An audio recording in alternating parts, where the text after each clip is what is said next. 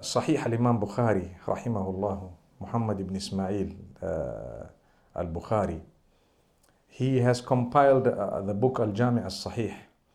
I tell you, not only him, but several other muhaddithin, they started off with a hadith of the intention, because intentions really, uh, by far, the most important thing within the deen of Allah subhanahu wa ta'ala, the intention, the intention. So Umar ibn Khattab radiallahu anhu narrates the hadith and he says he heard the Prophet ﷺ while he was on the mimbar uh, saying إنما الأعمال بالنيات إنما الأعمال بالنيات and in one narration بالنية uh, definitely all actions will be judged by their underlying intentions. Uh, there are several ways, you know, English language does not qualify to translate Arabic. Just like Urdu, sometimes you have one word, try to say it in English, uh, you can't. You know, you have to say it in Urdu. So just like that in Arabic, Arabic is a rich tongue. So English is very new compared to Arabic. Arabic is much older. One of the ways of translating it is to say, indeed, all actions are judged by their underlying intentions. You do something that appears good and with a bad intention, you will not get a reward for it. If you do something that might appear to be not so good, but you know your intention, in that particular case, uh, it will be good. I, I don't have the time to go into examples, but there are so many examples, mashallah, tabarakallah, of how you can be doing things and they are good things, but you are not getting rewarded for it because of your intention, and vice versa. You are doing things, it cannot be that you do a bad thing and you get a reward for it, but you do something that appears to be bad. Maybe that one I can give you a quick example. Say a, a person's child is in the nightclub and uh, he goes to try and take the child out. As he's walking in, people say, Hey, kya ho hai? Kahan ja hai? They take a video and say on Snapchat, Astaghfirullah. You know, Shabir Bhai, look at what he's done. You know, he's gone into the club, right? But they don't know he went in to take his son out, right? It's like uh, the, the, the issue of uh, one man who came and said, You know, these weddings, they are so bad. I went to one wedding. The, bri- the groom came in a helicopter and the bride was almost naked. She came in an open Bentley, you know, one of those convertible Bentleys.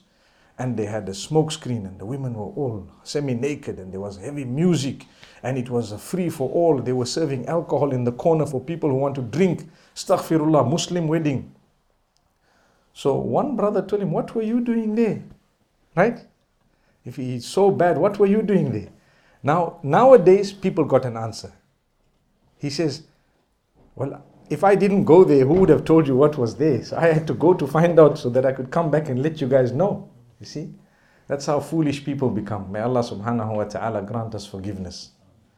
But to be very honest with you, if, if a person really is doing something that appears to be bad, but it's, he's not doing a bad thing, right?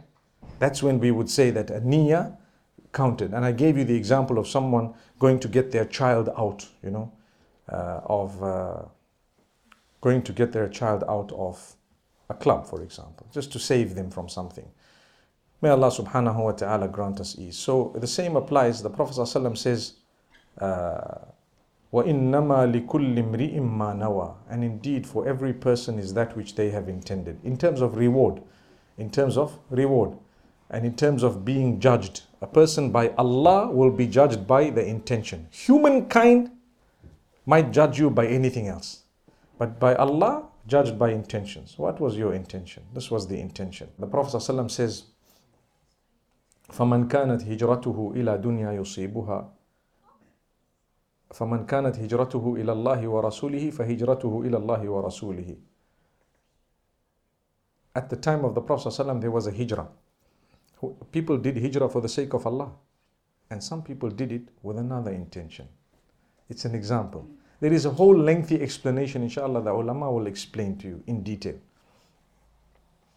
And the Prophet ﷺ says, ومن كانت هجرته إلى دنيا يصيبها أو امرأة ينكحها أو يتزوجها فهجرته إلى ما هاجر إليه.